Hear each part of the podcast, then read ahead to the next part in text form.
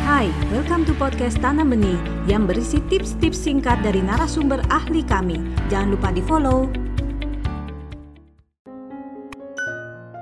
Kalau tadi orang tuanya boleh nggak maksa supaya anaknya mau berinteraksi, jadi didorong-dorong, ayo dong kamu harus mau.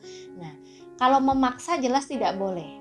Tapi kalau menyiapkan anak supaya di kemudian hari dia akhirnya mau berinteraksi dengan orang lain, itu boleh. Jadi misalnya begini, hari ini dia ketemu dengan teman mamanya, dia belum mau menyapa, ya nggak apa-apa. Kita cuma cukup encourage dengan cara, yuk sapa yuk, cuma bilang halo aja.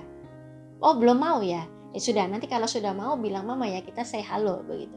Nah kemudian pasti sebenarnya yang permasalahan terbesar adalah bahwa orang tua merasa kok anak saya kurang ajar ya, nggak mau nyapa teman saya ya, jadi orang tua merasa malu.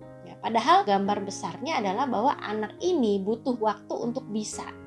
Nah, caranya seperti apa? Caranya ketika pulang ditanya, tadi kenapa malu? Apa yang bikin malu? Biasanya kalau anak-anak yang tidak mau menyapa orang lain di awal tuh karena dia pikir ketika dia menyapa itu akan terjadi hal yang buruk.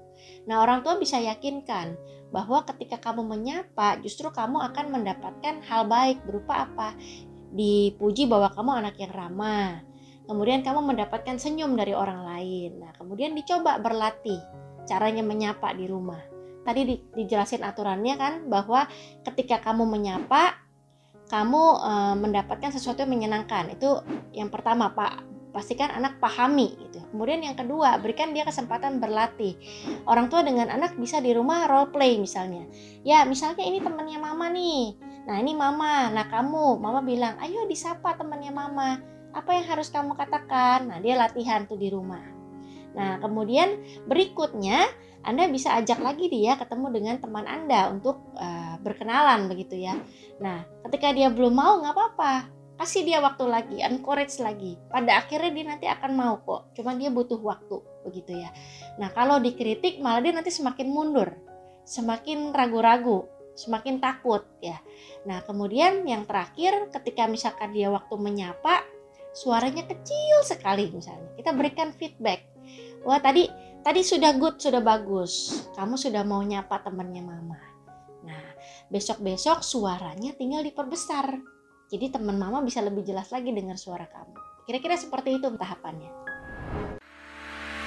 Anda baru saja mendengarkan tips dari Tanam Benih Foundation.